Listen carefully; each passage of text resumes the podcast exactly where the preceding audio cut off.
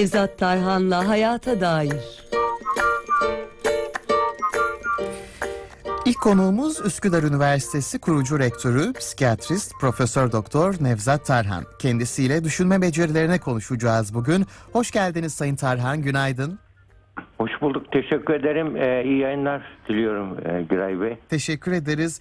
Ee, düşünmenin derinleştirilmesini hedefleyen temel düşünme becerileri nelerdir acaba? Bununla başlayalım isterseniz. Hangilerine daha çok ihtiyaç duyuyoruz? Tabii. Ee, insan e, dediğimizde zaten hep düşünen varlık. Düşünen, konuşan e, bir varlık olarak biliniyor. E, düşünmek, akletmek, muhakeme yapmak insanın temel fonksiyonudur. Zaten e, insanın düşünmesi için de e, beş duyuyla gelen bilgiler dışında kendi e, e, zihinsel teorilerine de ihtiyaç var. Zihinsel teorileri. Buna e, mesela zihin teorisi ve teori teorisi diye e, nörobilim iki tane yeni kavram ekledi burada. Zihin teorisinde şu var. Mesela böyle ileri otistik olan kişiler böyle yahut da işte e, empati yapamayan bazı hastalıkta olan kişiler bu, bu kişilerde zihin teorisi yapamıyor. Yani mesela bir yaşındaki çocukları bir odaya toplasanız birisi oturup ağlasa hepsi aynı anda ağlamaya başlar. Niye? Başkasının acısıyla kendi acısı arasındaki farkı anlayamıyor, empati yapamıyor. Zihin teorisi geliştirip diye o onun acısı bu benim benim benim organım acımıyor ki onun acıyor. Onun eli acıyor, benim elim acımıyor ki diyerek ayrımını yapamıyor. Bu bir zihin teorisi geliştirme kafası bu insanda var sadece. Canlı diğer canlılarda yok. Bunun gelişmediği zaman ileri otizm vakalarında bu gelişmiyor. Hafif otizm vakalarında geliştirilebiliyor buna hafif hı hı. orta olanlarda. İşte bu e, düşünme ya akıl yürütme yöntemleri bunlar. Şimdi akıl yürütme yöntemleri denildiği zaman hani klasikteki mantık muhakeme kuralları anlaşılıyor. Bunlar nedir? Tümden gelin, tüme varın, abdüksiyon gibi böyle analoji gibi e, çeşitli yöntemler var akıl yürütme yöntemleri. İnsan bir şeyi e, e, mesela göremediği zaman benzetmelerle akla yaklaştırır onu. Küçük bir şeyden bakar, mesela bir şeye bakar, e, gözlemler, e, atmosferi gözlemler, hava tahmini yapar. Bu akıl yürütmeyle oluyor. E, matematik modelleme yaparak bunlar bilgisayarda yüklenip yapılabiliyor. Bunlar e, bir bilimsel metodolojide e, e, teorik fizik birçok e, mesela MR cihazı tamamen bir düşünce deneyi cihazıdır. MR cihazı. E, ilk ortaya çıkışında işte e, atomlar, nötronlar bulunmuş. Onun üzerine burada e, insan e, elektromanyetik bir alan oluşturulup elektronların hareketi donduruluyor. Radyo dalgaları, RF dalgalarıyla bir oradaki elektronların hareketine bir uyarı gönderiliyor. Tekrar enerji e, ifadesi enerji açığa çıkmasını kaydederek MR'daki beyin görüntülemesi kaydediliyor mesela. Bunun gibi şeyler e, yapılabiliyor. Bütün bunlar aslında e, bizim e, insanın düşünme konusunda düşünerek geleceğe keşfetme konusunda önemli bir özelliği var. Hatta 2000 2002 yılında bir psikolog Nobel ödülü aldı. Psikolog Nobel iktisat ödülü aldı mikroekonomiye yaptığı katkı nedeniyle bu bulduğu bir teori var. Kahneman isimli bir psikolog bu. Teorisi şu, beklenti teorisi diye beklenti. Ya bir insanın yaptığı beklentileri yani şu hareket noktası da şurada. Çok akıllı insanlar, çok zeki insanlar nasıl böyle aptalca hatalar yapabiliyor? Mesela bir iş adamı, bir yatırımcı böyle aptalca yatırım neden yapıyor? aptalca kararlar neden veriyor? Nasıl karar veriyor insan? Bu konuda yaptığı zihinsel tuzaklarla ilgili yaptığı çalışma nedeniyle e, teori geliştirdiği için Nobel, şey alıyor. Yani sadece düşünce e, eleştirisel düşünceyi ve zihinsel tuzakları insanın aslında psikolojide bizim rutinde kullandığımız şeyleri mikroekonomiye taşıyarak bunu yapıyor. Bunun için düşünce becerileri insanın hayatta kendini tanıması, sağlıklı karar vermesi için çok önemli. E, Düşünce Evet. bizim e, Doğu kültürünün e, en zayıf tarafı düşünce temelli bir toplum değiliz. Duygu temelli bir toplumuz. Hamasetle bir liderin arkasına giderek birkaç tane önem verdiğimiz, kalbimize bağladığımız, sevdiğimiz kişiye kendimizi kaptırarak gidiyoruz. E, fakat bu çağ öyle ki 20. 21. yüzyıl bilgi çağı. Bilgi çağında en büyük be- beceri düşünme becerisi. Bu beceriyi geliştiremediğin zaman sen bu çağı kaçırıyorsun. Çağı kaçırdığı zaman insanlar bilgilerle, big datayla e, sizi yönetir hale geliyorlar. Onun için e, eleştirisel düşünceyi biz e, mesela Üsküdar Ünivers- Üniversitesi olarak seçmeli dersti biz bu dersi. 2016'dan sonra bunu birçok bazı bölümlere zorunlu ders haline getirdik. Eleştirisel düşünceyi kullanmayan bir kimse duyduğuna inanır. Tabii. Kendine aklına ilk gelene inanır ve hatalar yapar. Onun için derin düşünceyi genel düşünceyi öğrendikten sonra derin düşünme e, yöntemlerini e, bilmek gerekiyor. Sizin sorunuz var herhalde. Yok e, devam ediyoruz güzel zaten Tabii, konuda tabii. doğal akışıyla Tabii. gidiyor. E, düşünme becerileri tabii ne kadar öğretilebilir bunu da konuşmak istiyoruz. E, taktiklerle düşünme doğal olabilir mi yoksa yapay bir e, kıvamda mıdır bunları da konuşmak istiyoruz. E, bunun biraz daha eğitim yolunda öğretilebilir olma Tabii. yolundaki e, kısımlarını da merak ediyoruz çünkü buydu benim sorum. Tabii tabii şu anda bir e, düşüncenin şu andaki e, met, e, üst metabilistel metakognitif düşünce diye bir düşünce üzerinde duruluyor şimdi. Eleştirisel düşüncenin de daha derin düşünce. Şimdi derin düşüncenin bir özelliği var. Derin düşüncenin kişi bir şey olur, düşünür, bir karar verir. Ama derin düşüncede bağlantısal düşüncedir. Yani ve bir olaylar arasında bağlantı kurar, e, bağlantıyı kayda geçirir ve o şekilde o düşünceyi kabul eder. Böyle durumlarda o düşünce e, belleğe işliyor, hafızaya kaydedilmiş oluyor o düşünce. Ya bu, bu ne? Bu derin düşünce becerisi nasıl kazanılıyor? Ee, e, önemli özellik derin düşünce becerisinde kazanılmasında şu e, özellikle e, şimdi derin düşünce metodunu kullanan kimseye değil bunu e, bir iletişimci aslında bulmuş. Daha sonra bir e, Kanadalı beyin cerrahı bunu e, bilimsel kanıtlarla doğrulamış. 5N1K kuralı var. Mesela derin düşüncenin en çok böyle bilinen fakat çok uygulanmayan bir kuralı var. Yani bir, bir, bir aklına bir düşünce geldi ya da birisinden bir şey duydun. Bu düşünceyi e, iletişimcinin double check yöntemi vardır. İkinci bir kişiden kontrol ettirirler. İkinci bir kaynaktan kontrol ettirirler. Öyle haber yaparlar. Bunun gibi kim söyledi, ne söyledi, kim, ne, nerede, ne zaman, nasıl, niçin. Bu e, bunu kullandığı zaman kişi kim, ne, nerede, ne zaman, nasıl, niçin sorularını beyinde 6 tane network kullanıyor. Kim network'ü, ne network, nerede network, nasıl network'ü 6 network'te bilgiyi beyne kaydettiği zaman o bilgiyi kim söylediği unutursa ne söylediğinden, nerede söylediğinden, nasıl söylediğinden bir şekilde o bellek çağırabiliyor o bilgiyi. Kalıcı bilgi alıyor. Bu 5N1K'ya hafızanın altı sadık bekçisi denilmiş hafızanın altı sadık bekçisi. Yani bu da bilgiyi belleğe kaydeden altı sadık bekçi gibi. Bu e, derin düşüncede daha doğrusu metabilisel düşüncede çok önemli bir yöntem. Bunu bunu yaptıktan sonra peki zihin üstü düşünce ya da meta düşün, bilimsel düşünce şimdi biliyorsun metaverse var. Metaverse nereden çıktı? Meta öte demek. Vers evren demek. Universe, vers. Evrenin evren üstü düşünmek. Metaverse. Şu anda evren üstü düşünceyi yani metabilisel düşünceyi kullanarak zihin üstü düşünceyi kullanarak metaverse diye yeni bir e, sanal evren oluşturuluyor. Bu tamamen insan beyninin hayal dünyasının bir ürünüdür. Yani son derece önemli, ilginç ve e, gelecekteki önümüzdeki 10 yıllarda bu artık şu anda nasıl cep telefon bizim hayatımızın bir parçasıysa Doğru. metaverse öyle o parçası olacak. O halde biz arkadaş böyle böyle evrenlerde özne ol, nesne olmayalım, özne olalım. Onun için metabilistel düşünceye biz de evrensel düşünceye katkı sağlamamız lazım bilime.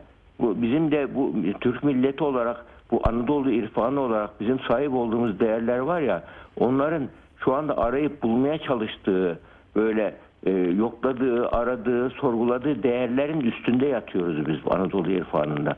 Bu değerleri bulup çıkar, çıkarıp e, onlara bilimsel metodolojide sunmak gibi biz üniversite olarak bir çabaya girdik. İnşallah başarılı oluruz.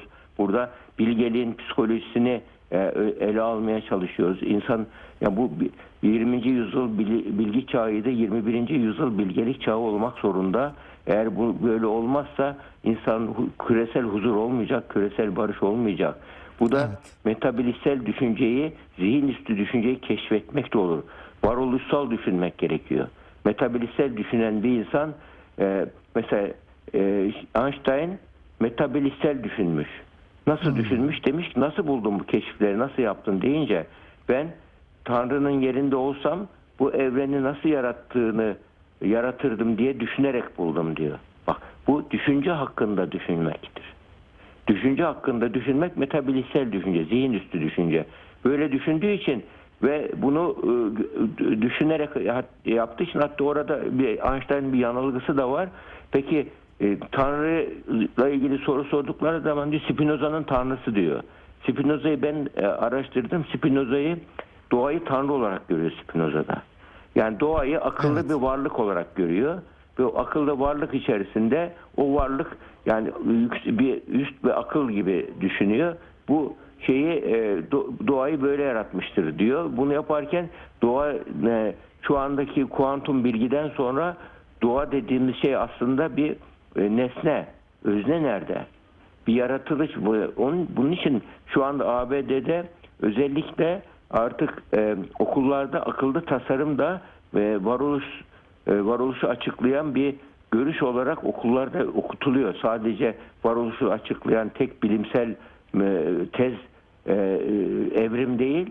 Şu anda akıllı tasarım da bilimsel bir tezdir diye akıllı tasarım demek aslında yaratılış demektir. Bir dış yaratıcı var, tevhid inancı var. O inancı içine yaratmak. İnsanı yaratanını arayıp bulmaya çalışması, varoluşunu sorgulaması derin düşüncenin insanda e, bu e, bu bu yeteneğe insana istemeyi veren bir güç var ki insana vermeyi istemiş ki insana isteme duygusunu vermiş. O halde biz bize isteme duygusunu vereni arayıp bulmak bizim görevimiz. Yani insanoğlu buna zihin üstü düşünce olarak dediğimiz düşünce e, bu eleştirisel düşüncenin daha üst bir düşüncesi. Mesela diğer böyle günlük pratikte lazım olacak bir gençlere özellikle insanlara gerekli olacak bu düşünce kategorik düşüncedir. Mesela zihin üstü düşüncenin ötesinde kategorik düşünce. Kategorik düşüncede mesela bizim klinik pratiğimizde görüyoruz. Günde onlarca böyle sıkıcı hikaye, dert, sorunları dinliyoruz.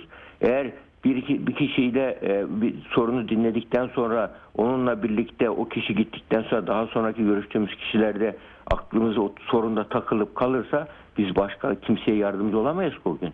O sorunu anlatıyor, onu bir mantıksal çerçeveye sokuyoruz, alıp rafa koyuyoruz, kategorize ediyoruz yani. Ee, daha sonra ikinci konuya geçiyoruz. Daha sonra üçüncü konuya işte o gün kaç tane konuyla ilgilensek de kategorize edip düşünüyoruz. Yani insan mesela elma yerken kocaman elmayı ağzına atmaz ki parçalayıp öyle yer. Sorunları da kategorize edip öyle beyne kaydetmek gerekiyor. Kategorik düşüncede yani insanın böyle e, zihnini, zihin altyapısını doğru kullanma yönüne. Diğer bir düşünce stratejik düşünce. Özellikle bu gençler stratejik düşünceyi daha öğrenmemiş oluyor genç kuşak. Genç kuşak sadece anı yaşa gibi bir yaşam felsefesiyle yaşıyor. Halbuki onun gerçeği e, siz de biliyorsunuz anı yaşa değil anda yaşadır. Yani geçmişi düşün, geleceği planla ama bugünün bugünde yaşa demektir. Yani geçmiş ve geleceği yok sayarak yaşamak değil. Bunun için bazı filozoflar şöyle yapmışlar. Yani geçmişe takılıp kaldıkları kalmamak için yahut da gelecekten keşke ve acabalardan kendilerini korumak için şöyle yapmışlar. Bir mermerin üzerine bugün yazıyorlar.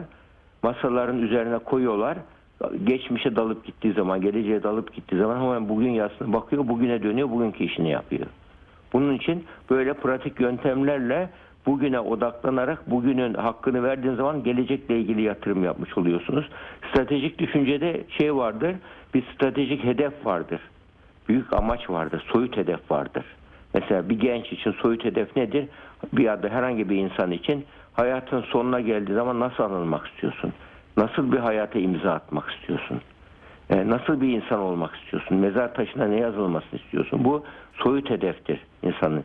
Daha ondan sonra somut hedefler geliyor işte. Evim olsun, arabam olsun, ünlü olayım, zengin olayım vesaire gibi ara hedefler geliyor.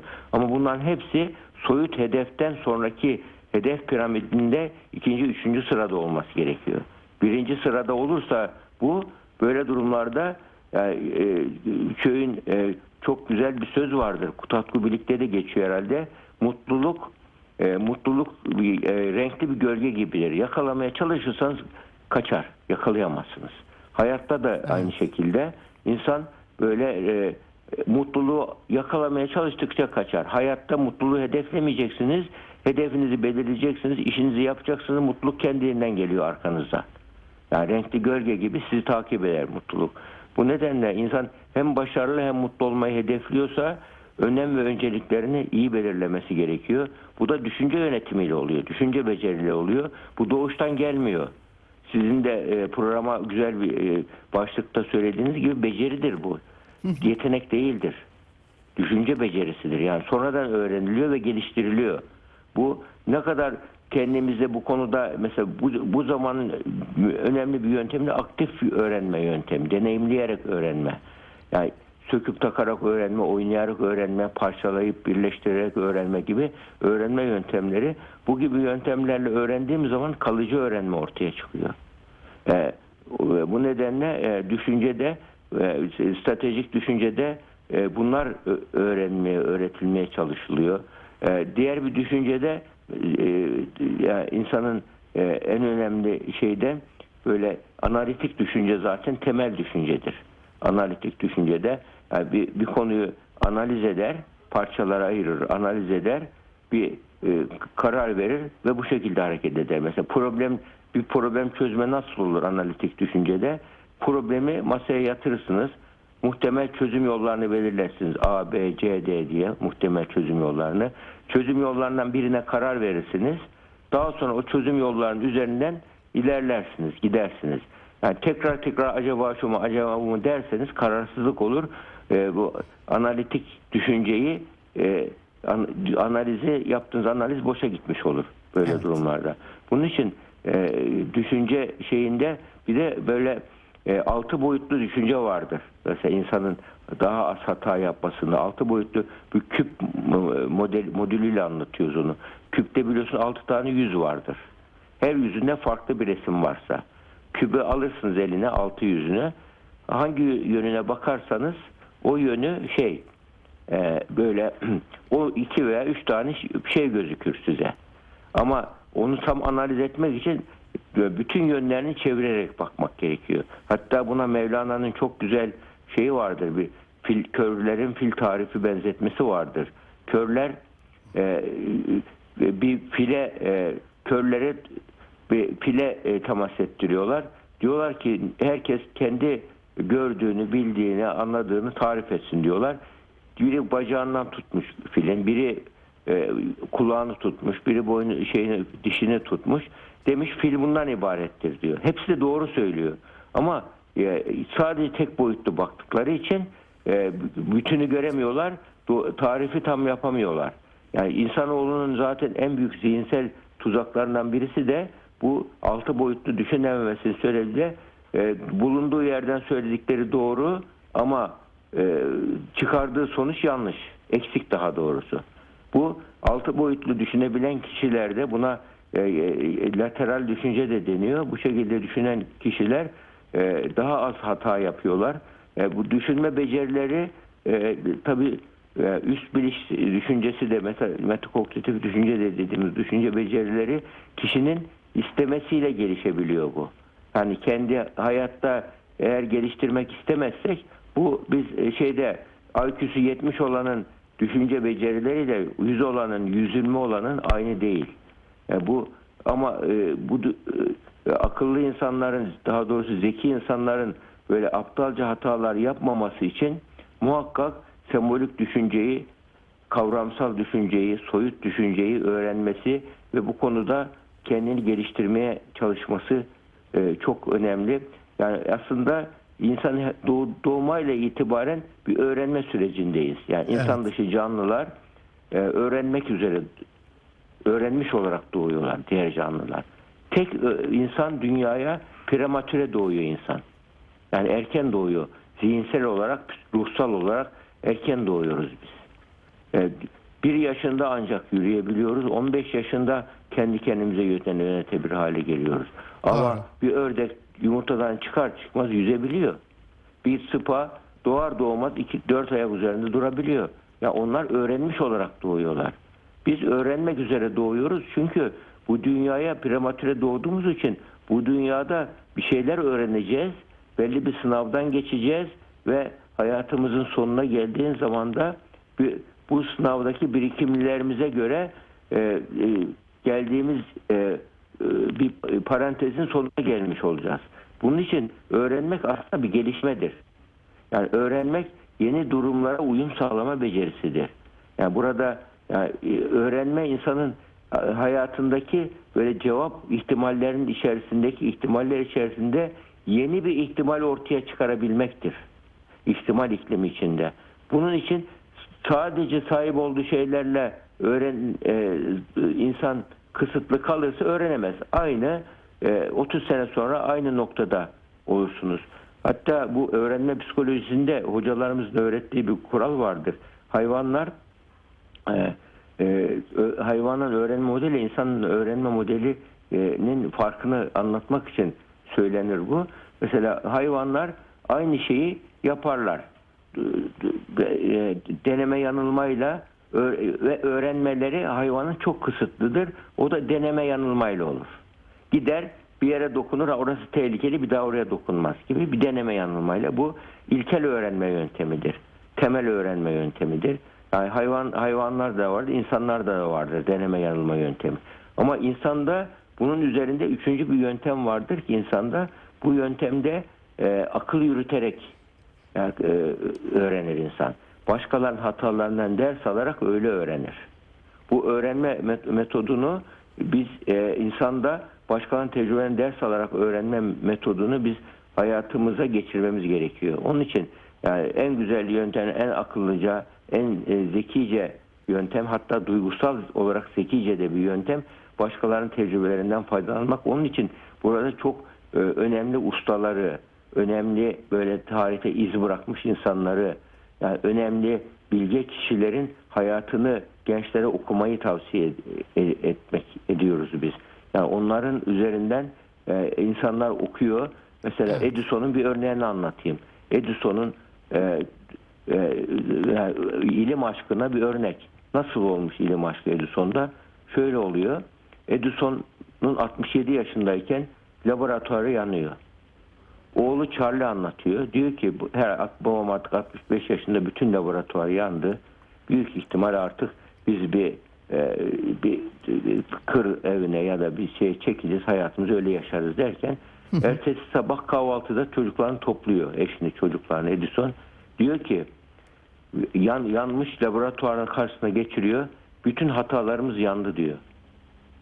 Bak düşünebiliyor musun? Bütün hatalarımız yandı diyor. Ve 3 hafta sonra fonografı buluyor. Ses kayıt cihazını.